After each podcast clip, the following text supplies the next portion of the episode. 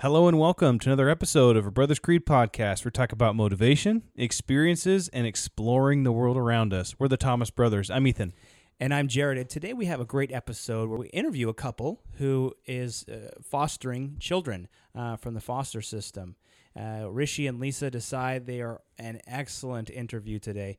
And really, they just share with us the process of fostering children, uh, what their experiences have been. They've been through several children. Some have been returned to the, the biological parents, and some are still with them. It's an excellent interview. Uh, these guys are being the change that they want to see in the world. So uh, let's go ahead and jump in. All right, let's do it. Spartans! What is your profession? Any man who must say, I am the king, is no true king. What I do have are a very particular set of skills. Skills that make me a nightmare. If I can change, then you can change. Everybody can change! Let us all unite! Let us fight for a new world, a decent world.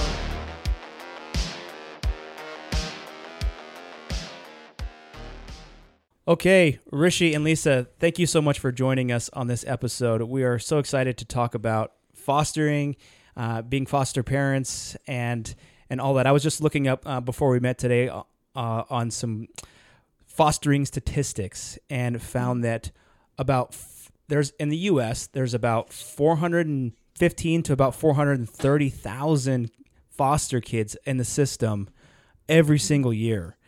Uh, and that just absolutely boggled my mind uh, that these many kids are, you know, wards of the state essentially, right?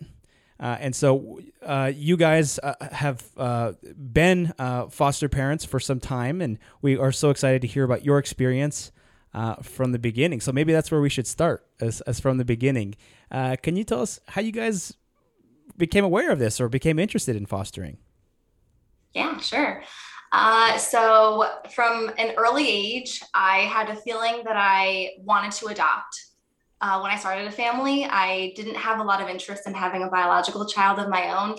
And then, after hearing about foster care and what these children go through, and the impact that even a short stay in foster care can have on someone's life, um, really, really moved me. And I thought, what a great way to change the trajectory of a child's life and have this lasting impact. Um, so I knew that that would be my goal at some point. And then we surprisingly became parents to a biological child. And once that happened, and you imagine for a moment that your child is needing to go through this turmoil and needs to adapt to a new environment and needs to bond with a new family. And that's just heartbreaking. And so it really I don't know, kind of forced me to think, well, we should be that person since we have the ability, we have the love, we have the space, so that a child can have a smoother transition into that kind of chaotic life.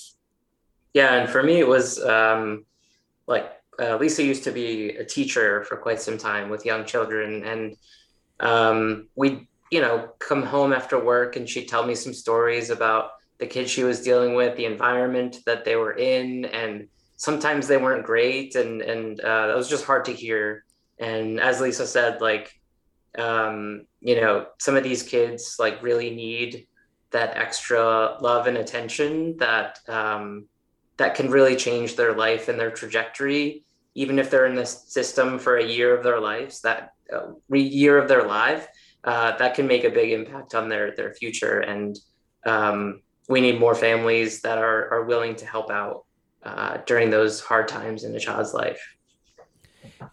That, that, that's so cool. I love what you guys were saying, and it sounds like you know you had that desire, uh, and then once you actually became parents, you're like, oh my gosh, this is amplified even more because now I know how much love I can have for a kid, and I can't even imagine a kid's going through this or, or being less fortunate.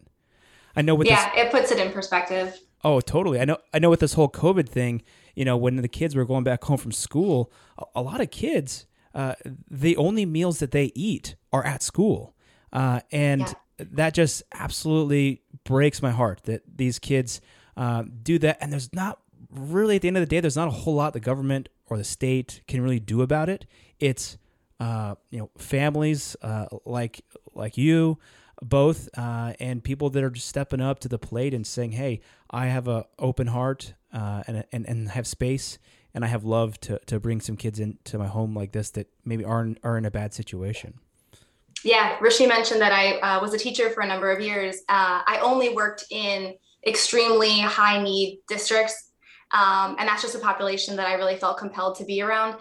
And we would send food home through different food programs with the kids for the weekend because there was no guarantee that they even had things to eat you know when they weren't at school um, and we would like sponsor the kids in the school too for holidays because they wouldn't have uh, access to gifts or anything like that so it's kind of been like a theme in Yeah. my life and then uh, just i don't know making a bigger impact doing this And, and those kids aren't even in foster care. Yeah. So Correct. it's- Some of these them, these course, kids were, are, but- yeah, some yeah. of them were, but many of them weren't. weren't. So just imagine like How bad it has to get. probably multiplied Oh, yeah. uh, in situations where they are in, in foster care or, or sure. near foster near approaching that that uh, One thing stage. that one thing that, that that both of you said that kind of intrigued me is you said that the impact you can have on a child's life in even such a short amount of time, and I, Yeah. th- w- that kind of hit you know struck me because it's like man even if you're with someone you know you get one of these kids in that maybe has not had the experience of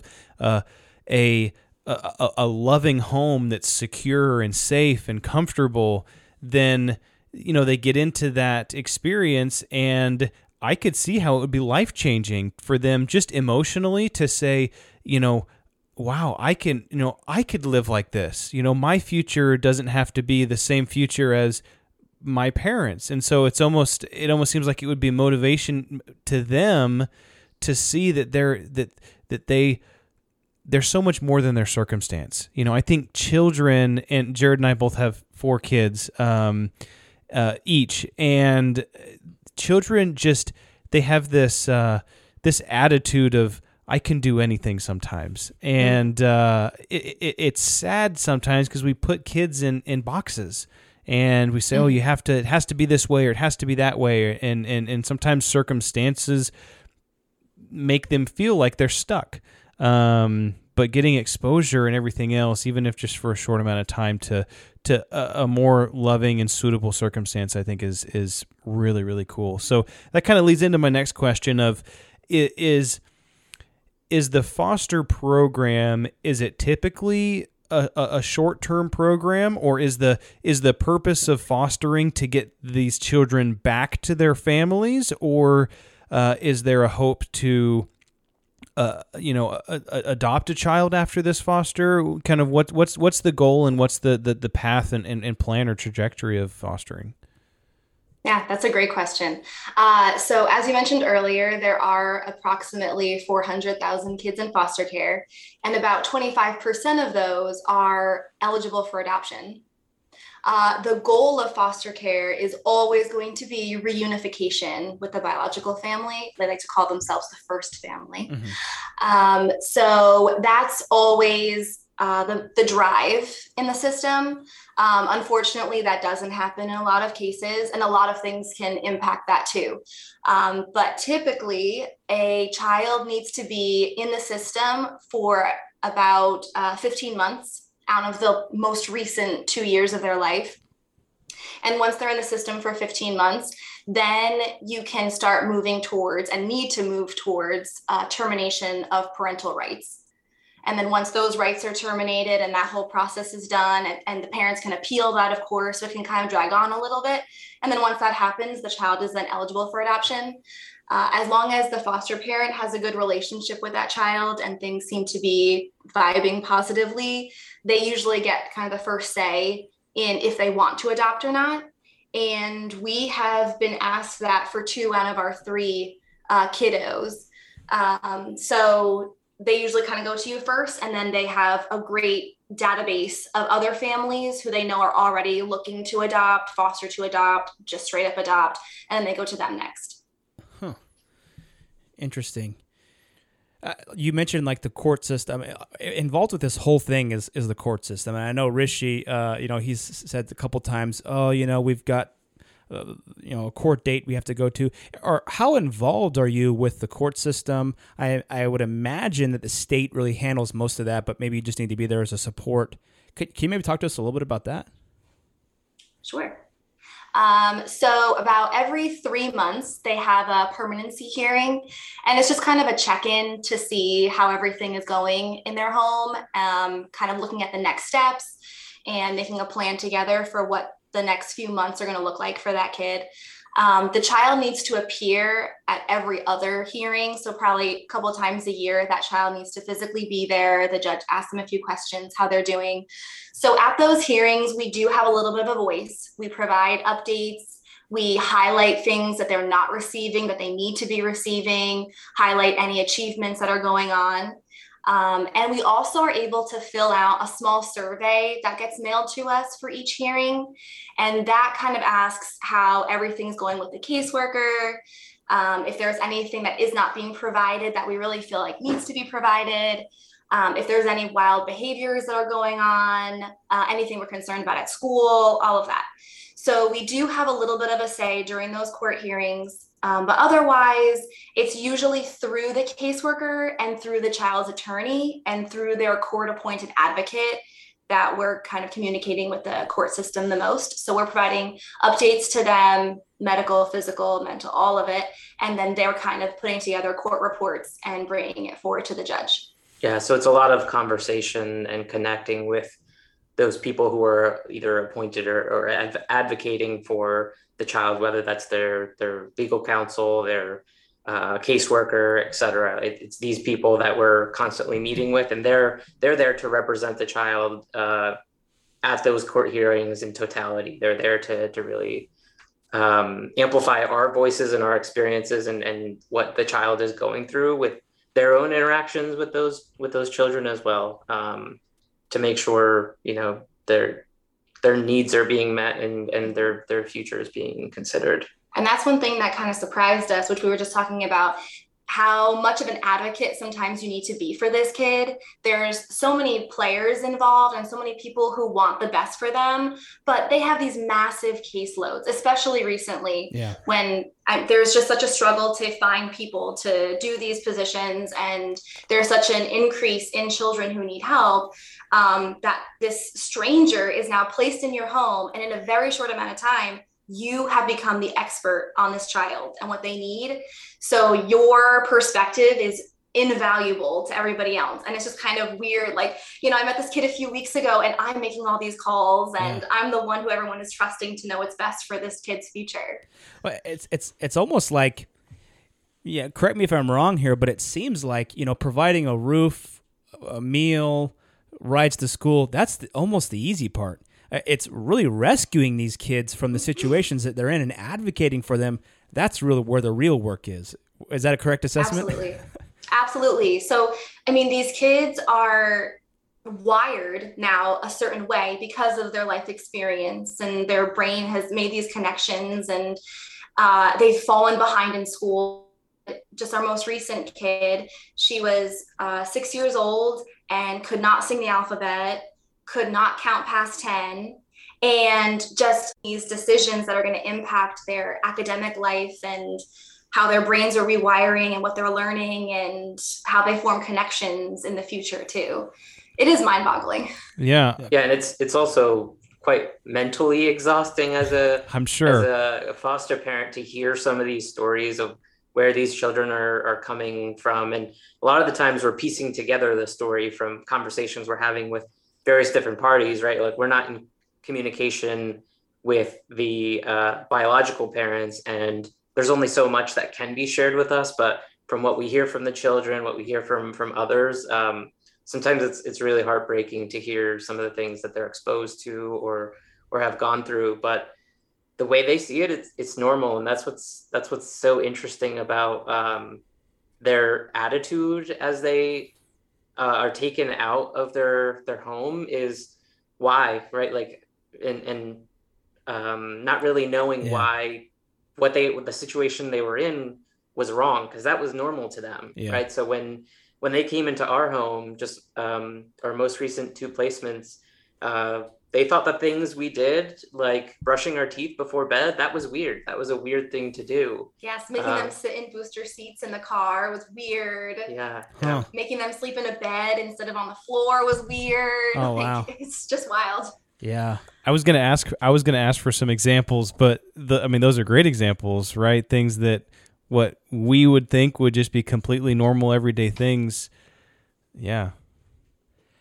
I I mean, I know that Rishi's told me some things, but uh, you know, some of the the heartbreak that you just would feel from some of the things that these children are revealing. I mean, at, at one point you're like, I'm so glad that they're out of that, but at another point you're like, I, I feel so bad that they've had to go through that, and they're not alone. There's four hundred thousand other kids going through the, something similar, likely. Yes, it's one of those things you almost can't think about it too much Yeah. because it's just such like a dark cloud on your very soul. um, yeah, so you kind of have to learn to compartmentalize a little bit Mhm. and just like focus on what you're doing and the difference that you can make.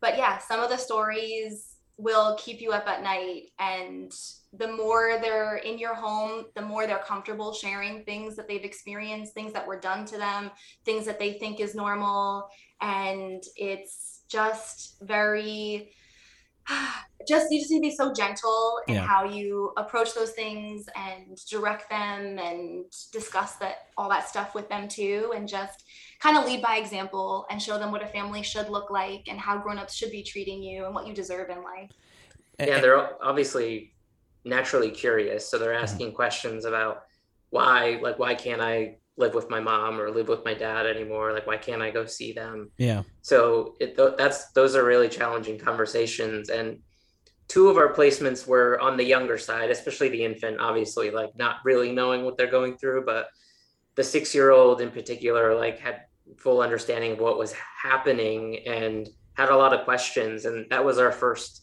experience fostering someone um, you know who was able to comprehend and ask questions about the situation. Um, so that was an interesting challenge for us that you know you hear about like going through those kind of situations but you really don't know how you're going to react and how you're going to answer until you're actually asked the question. And uh, yeah that's really a tough um, answer to give. You, you got to tell them be truthful but yet not share you know really the the, the dark truth that that could be Yeah.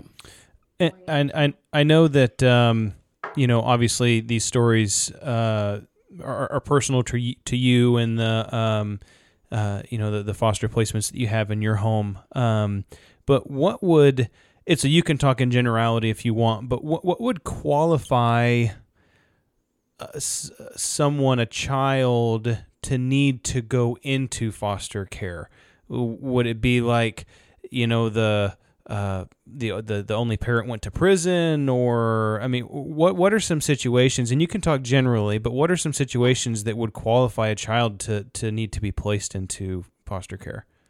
Yeah, so um, it's avoided at all costs. Foster care is absolutely the last resort, and there's a number of things in place to try to prevent it as much as possible. They have uh, in-home caseworkers, so when they identify a family that could potentially lose their children, or just a family who has a lot of confounding variables that are kind of worrisome, they usually assign them an in-home caseworker who visits the home, they try to provide some life skills, try to get steady employment, try to make sure homing is secure. For the parents, life life skills for, for the, the parents. Okay. Yep. hmm Um, and then they're, you know, making sure the kids are enrolled in school. They're checking on attendance, making sure that um, food is being provided, all that kind of stuff. So they do try and prevent foster care as much as possible. Um, but when it can't be prevented because of neglect or abuse, then that's what ends up happening. Um, most of the time, especially in our area, kids are sent to foster care due to neglect from mental illness or drug abuse by the parents. Um, we were kind of trained and expecting it to be a lot more physical and sexual abuse. And that's kind of what you have in your mind when you think about foster care. Yeah. But it's actually the red flags kind of go up when kids start missing school a lot. And it's just that kind of neglect that um, so, so it sorts of it makes people kind of look more closely at the family and what's going on, and that's sort of the result. But yeah, um, prison can be another one. Um, in those situations, they always try and look for a kinship placement first. And they'll move mountains to make sure that that kid stays with some sort of family. Um, but when that's not possible, then they end up in the system with us. So, yeah, so, I don't know how common it is, but I've I've heard like foster kids moving across state lines. Yeah. Uh, across the country to go live with uh, you know a relative who's who's willing to raise their hand. Yeah, that's always preference. So if there's four hundred thousand kids in foster care, I mean, you say, let's just say there's, you know, sometimes there's multiple siblings, and I know, I know you guys have a situation where there's siblings, but like, mm-hmm. let's just say there's 300,000 adults out there that don't have anybody that can support them, like any parents or anything that they could go send their kids to. That's a crying shame. I mean, that yeah, that is that absolutely. in itself is hard to believe that that someone's else's brother or sister or parents wouldn't say, "Hey, I'll take those kids," well, or I or I need to take your kids from you. Yeah, and and we've seen kind of situations where family steps up but cannot maintain the standard of care that's required. Oh, okay. Uh, and it can be even something like the the court has said that the child is not allowed to have any sort of contact with the biological family. Mm-hmm. But the kin who has now taken this child in is feeling manipulated oh, or uh-huh. guilty or doesn't understand how serious it is. And we actually had, that's why our infant was placed with us when he was about five months old, that he was with another family member who was not keeping up their end of the deal. And oh, after yeah. chance, chance, chance, this kid then needed to be removed. Yeah. So even when the family does step in, it's not always a better situation. Yeah. Now, you guys mentioned you mentioned earlier that you were kind of expecting more of this. Can you tell us about what that early training is. Like if someone says, "Hey, I want to get into fostering," what does that look like early on? How do you get involved with the state? What do you need to do? Any types of trainings or anything? And then maybe from there we can go into how you get a child and what kind of parameters you're open to. That that would be excellent to understand. Yeah, sure. So we didn't know a ton. We reached out to the county um, and uh, children, youth, and families, and they right away send you an intimidating packet uh, that tells you all the different trainings you need to have completed, the bajillion forms you need to fill out, and even describes the autobiography that you need to write about yourself. Yeah, you need to provide basically like a financial background, right? Like how much money do you have here, there? Like, do you oh. own property? Like, it gets it gets pretty deep. Um, and then uh, I guess the m- most challenging part for for us was like a 10 page autobiography essentially 10 like, pages wow yeah about about us about our, our family about our connection to you know others in the community um, how we feel about i don't even remember all the parts like religion yeah some like of it was even how we were parented as children and what that experience and how that's going to uh, impact our parenting this foster child and yeah so mm. it, it, was helpful because it makes you reflect on your past a little bit and makes you like dive into things that you kind of buried a little bit but um yeah so then we so we had to go through that packet.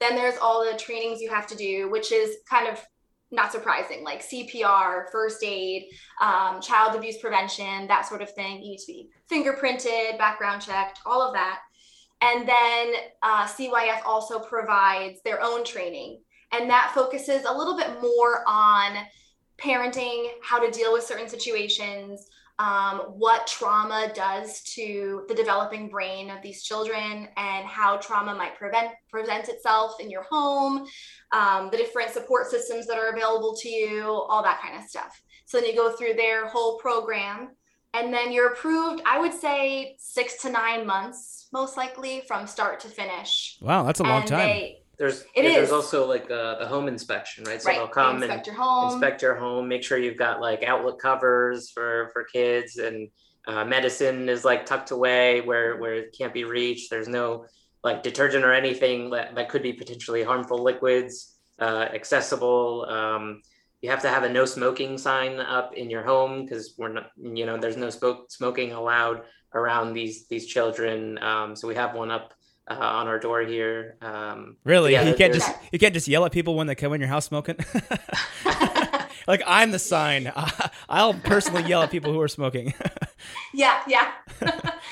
yeah. So we had to have uh, the home inspection done, and then they also have a couple interviews with you, and they interview you as a couple. They want to check out how you interact with each other, and um, just ask you a whole bunch of questions. And it, I mean, nothing super uncomfortable, nothing that felt like too much. Mhm. It's almost uh, reassuring because you want to make sure people are properly vetted. So you do have to be willing to be an open book, Mhm. but it's a relief because you want everyone to be clear of anything before they get into this. I would uh, I would anticipate that a lot of these children, especially the older children that are, are in the foster care system and that get placed in a family, um, that there's a potential for some major behavioral issues. Um, you know, I have uh, it, with my own kids, you know, I- when when they act up or when they have behavioral issues, you know, are there certain rules as far as I don't want to use the word discipline, but like, I mean, how how does that work? I mean, h- how do you how do you try to correct action when they're used to maybe more of like a you know potentially a physical reaction or you know do you do timeouts or do you do I, I don't know how, are you guys told what you can and can't do as far as discipline goes A little bit. So they do trust you to run it as if it's your child, and you are trusted to make those consequences known and have the rules laid out. Uh, just however you prefer to in your home. Um, we do have to sign a waiver that says we uh, agree that we will never use spanking or any physical sort of punishment on the child, that we will never uh, restrict food as part of a consequence, that we will never in, um, ask them to do like labor as part of a consequence, anything like that. So great, that's fine. Wouldn't do it for our own child anyway. I do that all the time. Um, I, I I make my kids work. If my well my my older ones at least, if they're acting up, I'm like, mom's got tons of chores for you around the house. Yeah, down in the quarry, getting limestone. Out. yeah, exactly. Nothing that nothing, nothing that strenuous. Just cleaning up the shoes and stuff like that. yeah all reasonable all reasonable um yeah so i guess the first step in dealing with behavior is making expectations known and consequences known and in those first few weeks you want to hold the child to the same expectation but also with a little bit of grace and understanding um, so you're just explaining this is the way we do things in our family it might be a little bit different than how you're used to doing it but this is how it works for us uh, if it is an older child, welcome their feedback on certain things. If they feel like whatever it is, the curfew or expectation for TV time or whatever isn't fair, then it's great to have a dialogue about that. Um, but it's totally normal to see some wild behaviors, not even things that you know that they're used to doing at their previous home, but also just this is a totally new environment, totally new expectations, totally new people. I don't trust you. Um, so just patience um, and kind of being curious all the time as to what the root of the issue is. And if they're doing that just because they need more connection, doing that because they need to talk to their siblings a little bit, doing that, you know, just because they're feeling out of control. Just yeah, kind of, just, yeah. it takes like just a, uh, like Lisa said, like extra patience, and you really have to think beyond the behavior. Like, why are they doing this, and you know, what's the cause of it, and what kind of conversations or things can we do to redirect that kind of behavior or in, in a different kind of outlet, whether that's talking about it or or whatnot. And um, yeah, when we got um, our most recent placements, uh, they they came to our door at what was it like 9 p.m. Mhm. and these kids had been I think in court all day. Clearly they were lacking sleep, but um, they did not want to go to sleep and they were running around the room kicking and screaming and jumping on the bed and uh, you know we weren't sure what we were getting ourselves into but um, after a few days of, of just kind of like calmer environment and and really making sure we were being patient uh, especially because i feel like these kids mirror some of the reaction of the the elders right? So Mhm. if we feel like our emotions are getting a little bit um, out of line and, and and too reactive um, that they might feel more comfortable doing that. But always kind of like managing your own uh, expectations your own patience can can help them also kind of mirror that uh, as well. But um, yeah, it's it's surprising how quickly they they can do that, and um, being a good example, I think, is is Mhm. uh, is key. and Yeah. being very intentional about the reason for the rules that you have in place and communicating the why behind everything and this is why we do this and this is healthy for your body or this is how i know you're safe or whatever that is too Yeah. and also when you have a partner who you can say like i need to tap out for a second this is a little too much for me can you kind of come in and take it over for a second is helpful Oh yeah. I think that's just good parenting advice, just in general. yes. yeah Outs outside of the foster program, just in general, if you have kids, you know, any type of kids, that's that's great advice. Yeah. And I think, like you said, your example sets such a tone. I mean, for some kids, maybe a six year old, they can understand kind of like, well, you, well, yeah, you tell them and you can tell them again and again, like, I'm trying to help you. This is what I'm trying to do.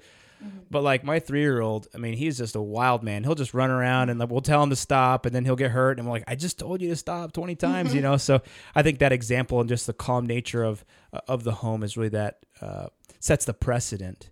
Uh, so, so you guys talked about you know the process of, of becoming foster parents. Can you tell us about like when after your the trainings are all done, after everything's ready, what did you uh, do? You tell them, hey, I want age. Like what do you? Can you give parameters? Can you give uh, a gender or like what? What is what is all that? Can you explain? Help me understand that. yeah surprisingly you can be very very specific Oh, really? Yes. So so the system is so thankful for you for opening up your home and being willing to take on this that uh, they want to keep you as happy as possible in terms of who you're getting. Mhm. So you can determine gender, you can determine age, you can determine race. Hmm. You can determine even uh, neurodiversity, behavior issues, anything. Really? So you can say, you know, I'm not comfortable having a child who has, you know, this known trauma and is acting out in this way. We're not ready for that. Or we're not ready for a child who um, is on like this part of the spectrum Yeah. or whatever it is. Um, and you can always change that at any point. Hmm. And um, you can say, you know, how many children you want. Um, so yeah, it's really up to you. They will call you with somebody outside of your parameters if needed. So they will try to get somebody else in there. But I mean, they're desperate, so I Yeah. understand. Yeah. But um, but yeah, and you're always welcome to say no and change things as you need to change them, and it's really up to you. And you never- we weren't expecting. do you know the timeline? I mean, if they say they call you up and say, "Hey, we've got a," well, you said all the parameters. We've got a six a six month old uh, white girl who needs a home tonight. Uh, do you know how long it could last, or or, or what? Or this? Or did they have an estimate of that? That's a really good question because I think we've that's one of our first questions when we get a when when we get a call is how long could this be and most of the time they they don't know right it could be it could be an, a night a two night thing. It could be in the case of our first placement um you know i think it was like 10 months. uh, eight months um Hmm. so yeah it's really um it really varies based on the situation. And you kind of get a better understanding as things progress and where how involved the parents might be uh, you know in the child's life and where they are. Um, but i'd say it really varies. I don't know what you you'd Mm-hmm. Yeah. So I'll backtrack one second Yeah. because there's two different kinds of placements. So you can sign up to be an emergency placement Okay. or standard placement.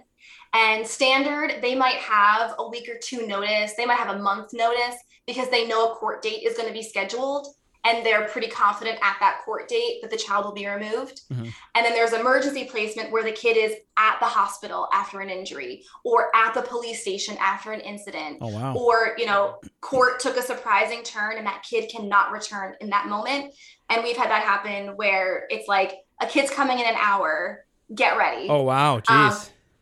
But you can choose if you want to be available for emergency and get a call at two in the morning and have a child appear or if you just want to be a standard placement where you have time to prepare. You might even have a chance to visit with the kid before they're placed with you and get to know them a little bit too. So that's the more ideal situation and Yeah. you can opt for that. Um, but yeah so so when you get a call for a kid you ask questions and you ask uh, about the bio parent involvement in the kid's life uh, what happened to the last court date, um, what sort of trauma has this kid experienced, what do they need to feel comfortable, what's their school like, all that kind of stuff. Um, and then that kind of can give you a little bit of an indication. You know, there is a bio parent involved. They've never had custody, but they're fighting for custody. Okay, then I know the kid might be here for a month or two and then leave. We've tried all their kin. Nobody's stepping up. This is the third time they've been removed. Okay, now I know this kid is here permanently. Yeah. You know, buckle up. Here we are. Yeah. So sometimes they can give you a little bit of an idea then. Um, but often, even if they have an idea, things happen very unexpectedly and plans change wildly. Mhm. So you can't even bank on anything they say anyway, because there's so many players involved and everything's subjective. You never know. So, so how many how many foster uh, children have you have you had, or if you feel comfortable, do you currently have? And and I know you said at the beginning that there was one that stayed for about eight months, and then have you had some that have come and have left? And if so, how is that process? I can imagine that it, it might be difficult to build a relationship with a child over a, a, an extended period of time of months, and then and then now you you you, you know you have to. I want to say give that child Say back, goodbye. but yeah, say goodbye. Yeah, so we've been doing this for just over a year, so we're not veterans by any means, but we've had three placements. Uh, we had a baby boy, and then we had a three year old girl and a six year old girl. Uh, and those two overlapped. So that's why we kind of fit it all into a year. Mhm. Um, and saying goodbye is rough. You're used to being that child's everything you're used to worrying about them. You're used to having control over their life too and then to suddenly not have that. Um, so in two of the situations the child moved to a pre-adoptive home that this family was interested in adopting and for us it was the best situation because the family was willing to take that child and siblings. Oh, okay. and that was something that we're not prepared to do yet. We're not interested in adopting right now. We would like to continue fostering and helping as many as we can. Yeah. And we're certainly not open to like adopting like a whole family at this moment. yes. so that was ideal for us and felt like the right decision. They should be with their siblings. That was best. And then the one was able to be reunified with her biological father, uh, who had never had custody of her before, but was stepping up and checking all the boxes and proving to the state that he was willing to do what it took to get her back. Mhm. Yeah.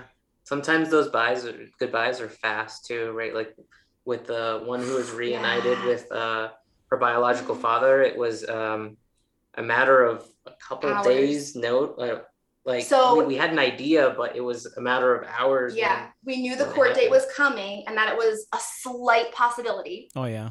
So I was checking with their advocate and their attorney and their caseworker, and everybody was like, there's no way. She's going to be with you for a few more months. He's never had her. Don't you worry. She's had one visit with him, right? so I'm relaxed. Then it's the day of the court date. She's taking a nap in the afternoon, Yeah. and I get a call that says, Wake her up. Dad's coming to take her. Say goodbye. Oh my So we had to pack all of her things Yeah. and, and get everything ready. So we Yeah. weren't really ready for that. That was emotional. And we also had, uh, for a short time, we had her two sister, her half sisters, uh, with us that day. And telling them was probably the hardest part because they had seen what the situation was like with this man Mhm. and had seen things in the past and did not trust that he had changed. it's almost like another goodbye to them too. They they were all living in different homes for the most part, so they were separated, and now like they're finally getting to know like okay, my sister is here with these people, and now that's changing again. So it's almost like another like rip of the band-aid. You've separated these kids into various different homes, and and now they're going away to a another potentially unknown potentially harmful situation and they, they just don't know i think they just have a um, potentially a lack of trust with with Mhm. some individuals that they may have encountered in their life yeah so that was tough telling them was probably the hardest part but yeah it's emotional when you like start taking apart their room and Oh you know we had the nursery for the baby for eight months then like taking all that away and packing it up and stuff. And it's definitely emotional and it takes time.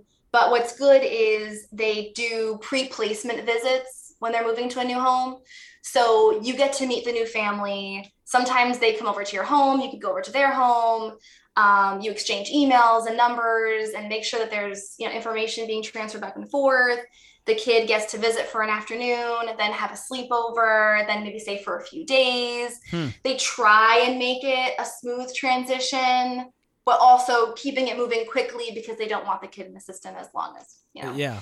Yeah. So it's um they, they do the best they can, but it's of course not ideal. Yeah. So you, you you mentioned like in that case, uh, you know, the dad was coming over very very soon. Uh, can you tell us about the the amount of level of interaction these kids are going to have with their biological parents? Do you they have visits? Do you take them to a park or or what is that interaction? And I would imagine maybe you have had these experiences that once they interact with their parents, they get all worked up, they get in this old mindset, and then they come home and they might be wild and crazy or or very sad.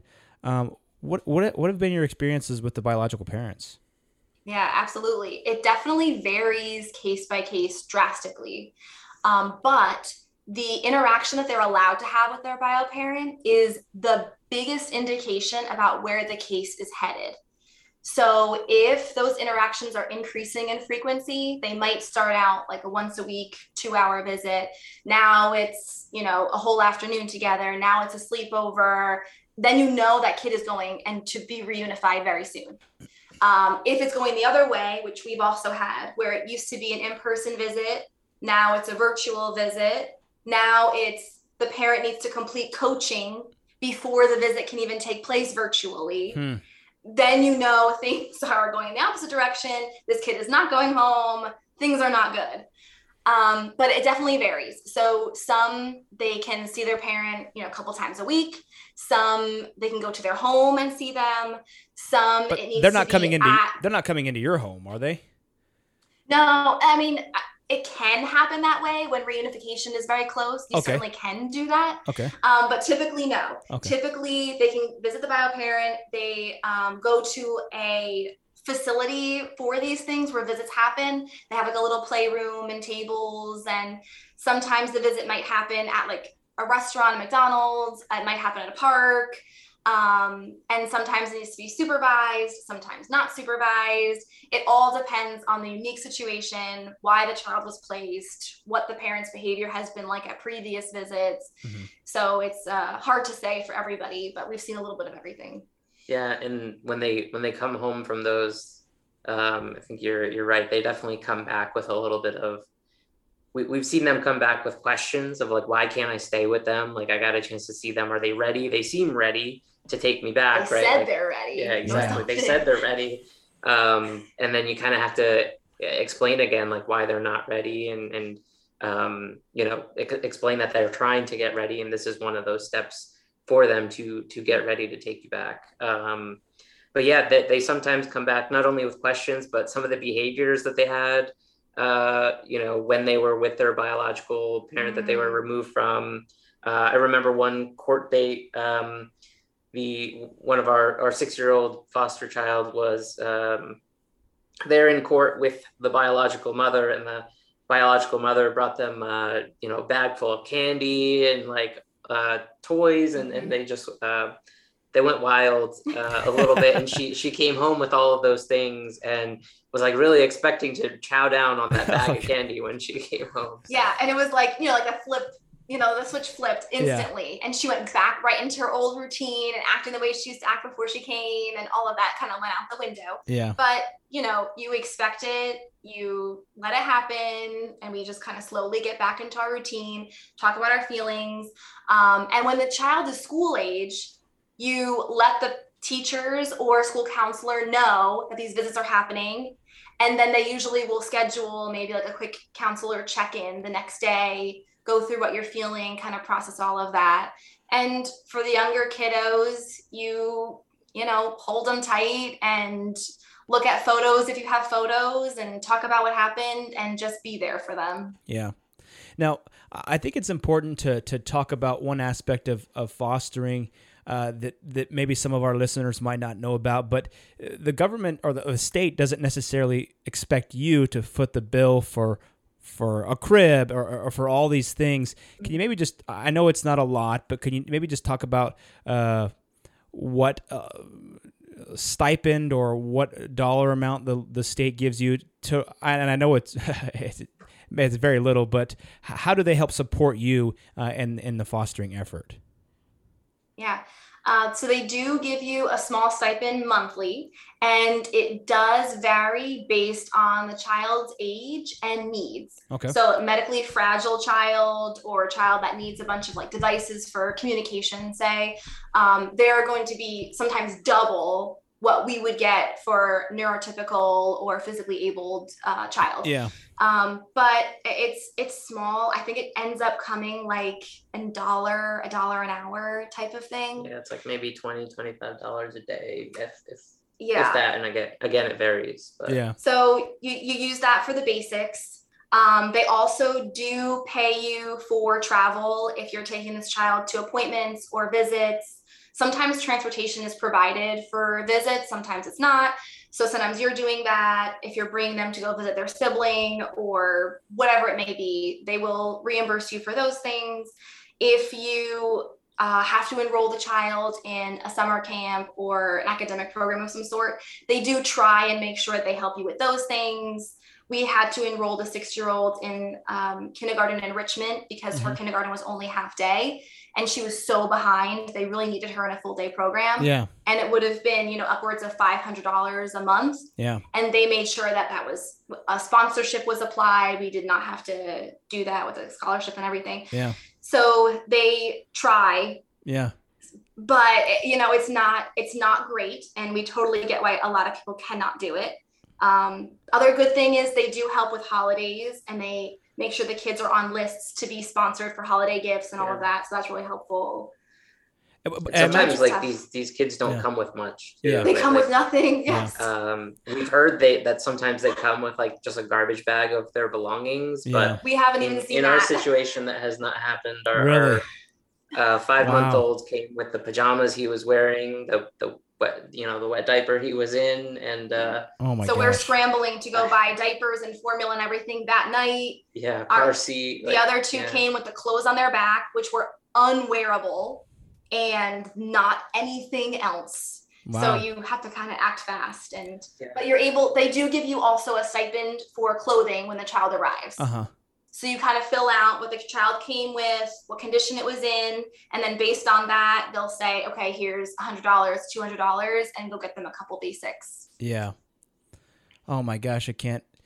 Uh, yeah, that's heartbreaking and just absolutely wild that these kids arrive in these conditions. I heard a story once of a lady who was really she would take kids in the foster system and she would go to the store and buy them a nice suitcase uh, and some nice Mhm. clothes because like you said a lot of these kids just have a plastic bag with their stuff in it and she's like that's Yes. not acceptable And we did so- that same thing. We wanted them to have duffel bags for their overnights when they see their siblings. We wanted them to be able to move out in a way that communicated their things were worthy Mhm. of having somewhere to put them. So like we made sure we, they had like bins when they moved and things were labeled and everything was, you know, organized because they are worthy and their things are worthy for sure. oh yeah And sometimes we see these kids hang on to like Yes. weird things because like they're they're coming from a situation where they lost not only their family but their their belongings in many cases where they they can't get them back. So um our six year old was was getting like these little goodie bags from like birthday parties at school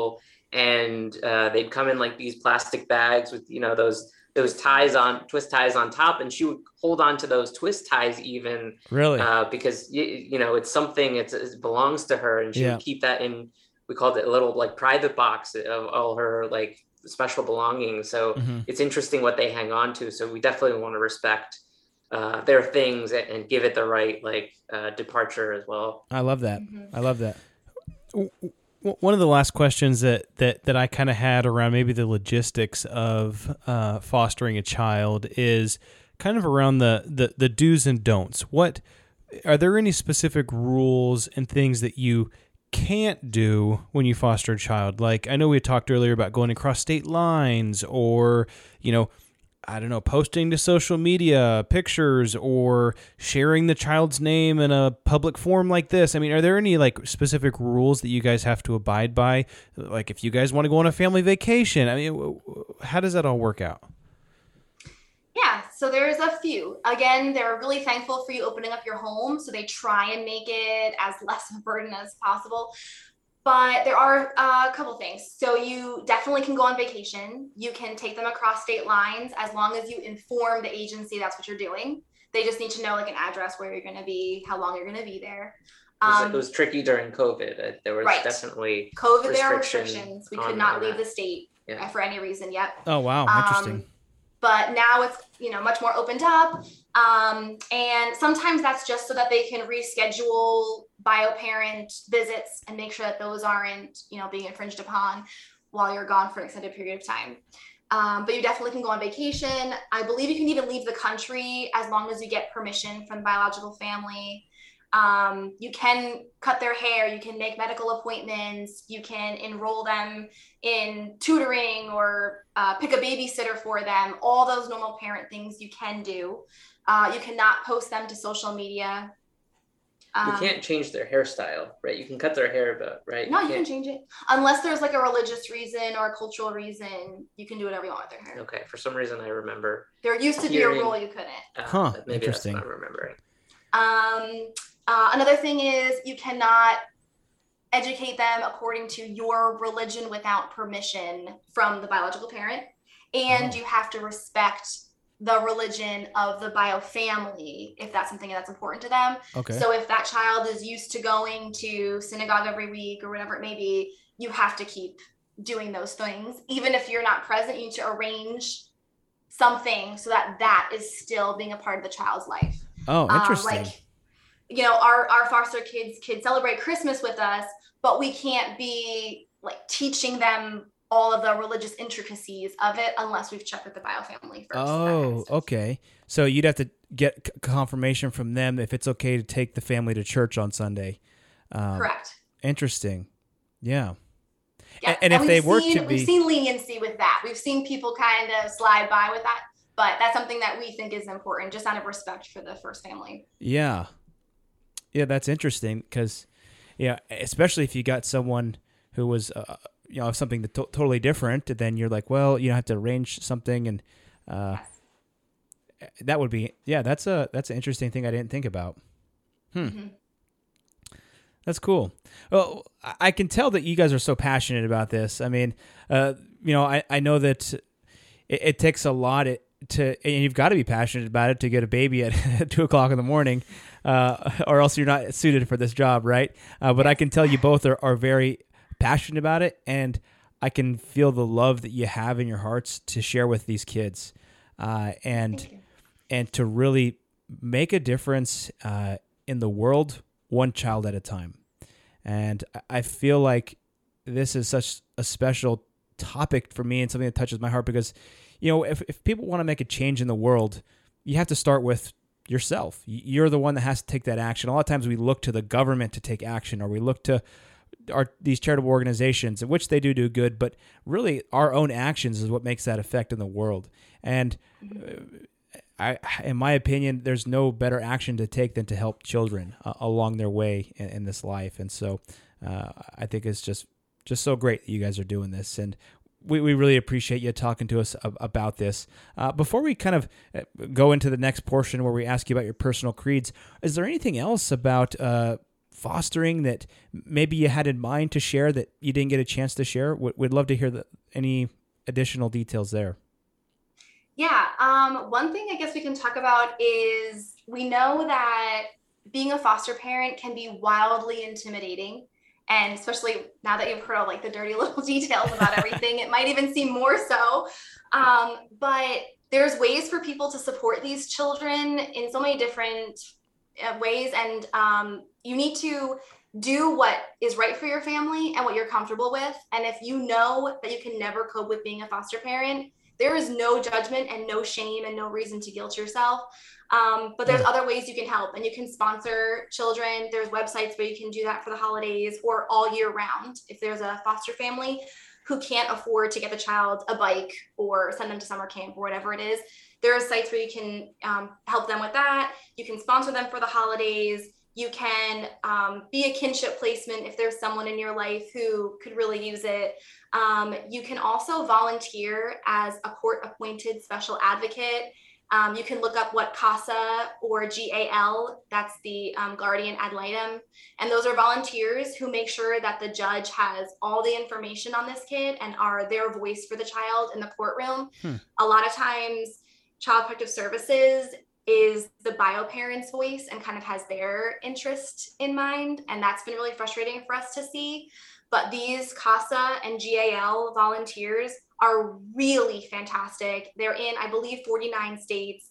Um, so you can look up how to volunteer and be a part of that. And they are wildly wonderful. And part of the reason we continue to do foster care is just because of them and how fantastic they are. It really takes a village. There's a lot of lot of people, a lot of lot of people behind the scenes when it comes to just just one foster child. When we talk about you know 400,000 kids in foster care, there's uh, probably double, triple that uh, amount of parents, uh, adults who are supporting these children in various different ways. So uh, quite a few people are already involved in various different ways. So I think there there are definitely diverse ways and different ways you can you can help out. Yeah, and help where you are, and don't feel bad if you can't do everything because we all just do what we can. And I guess the difference with us is we just said yes, and that's kind of the first step it's yeah. we're no different than anybody else. We just went ahead and said yes when most people say no. Yeah, and and maybe one piece of advice maybe I would add is, uh, you know, sometimes this is uh, it, it can be very you can feel very guilty about you know taking being being uh, the reason not necessarily the reason but the thing that holds a child away from their their, their biological parents and uh, what lisa said about compartmentalizing early on in the discussion, I think is very much true because this can be uh, really difficult to as a foster parent. Um, and it's perfectly okay to say no to a placement. Sometimes, you know, you get the call and um, you feel the urge to say yes because these kids are in a tough situation. But sometimes you have to also, you know, make sure you're you're well and you're able to process and, and manage all of these things. And and and not be you know the the superhero all the time yep. and just give yourself a little bit of that time and and love that you give this the, yeah. the same amount to the kids just do what's right for your family whatever yeah. that is. Mm-hmm. yeah uh, those are that's those are great tidbit i'm glad i asked you that question because uh, that's excellent excellent there's no there's so many ways to be involved, whether you're an actual foster parent or you're fostering to adopt or you're just an advocate or you're just sending some money for these kids for Christmas or, or for some additional funds. Um, thank you for mentioning that. Uh, do you have any other questions, Ethan? No. So the last part of our, our, our episode here uh, that we always ask our, our guests is about their personal creed. So uh, we are a Brothers Creed podcast, and what a creed is is a set of personal beliefs or uh, aims or pillars of of that guide you in your life, you could say. And so this could be a mantra or a personal quote, uh, or maybe a scripture or some life advice uh, that we'd love to hear from each of you. If you could share a piece of your creed with us and our audience. Sure. Um, we did spend some time thinking about this a little bit, and I guess I have kind of two. One just for everything in life and my personal life and all of that and one maybe for my uh, career i guess. Yeah. Um, so as a teacher my philosophy was something that socrates said that education is not the filling of a vessel it's the kindling of a flame. And i guess that does apply to foster care as well too that these children don't come to you empty. They come to you with so much life experience more than we have in our adult lives sometimes. And they come to you with so much knowledge and all these schemas you know happening in there. Um, and we're not supposed to fill them up. We're just supposed to ignite them and allow them to be what they are. Yeah. and that's something i tried to do you know as a teacher. I'm not here for you to absorb every all of my ideas but just kind of light a fire under you and just be a champion for you to pursue your own way. Um, and then in my personal life, my parents always just said one day at a time. And some days you just need to tell yourself, I just need to get through today. And then I've accomplished that, and then I can worry about tomorrow. And being a foster parent, sometimes it's not even one day at a time. Sometimes it's one afternoon at a time. Sometimes it's the next 15 minutes, you know, and just getting through this one thing, then I can check it off. I did it, I made it, it's an accomplishment and now I can allow myself to focus and be anxious for the next thing, but just one moment at a time. Yes, love that.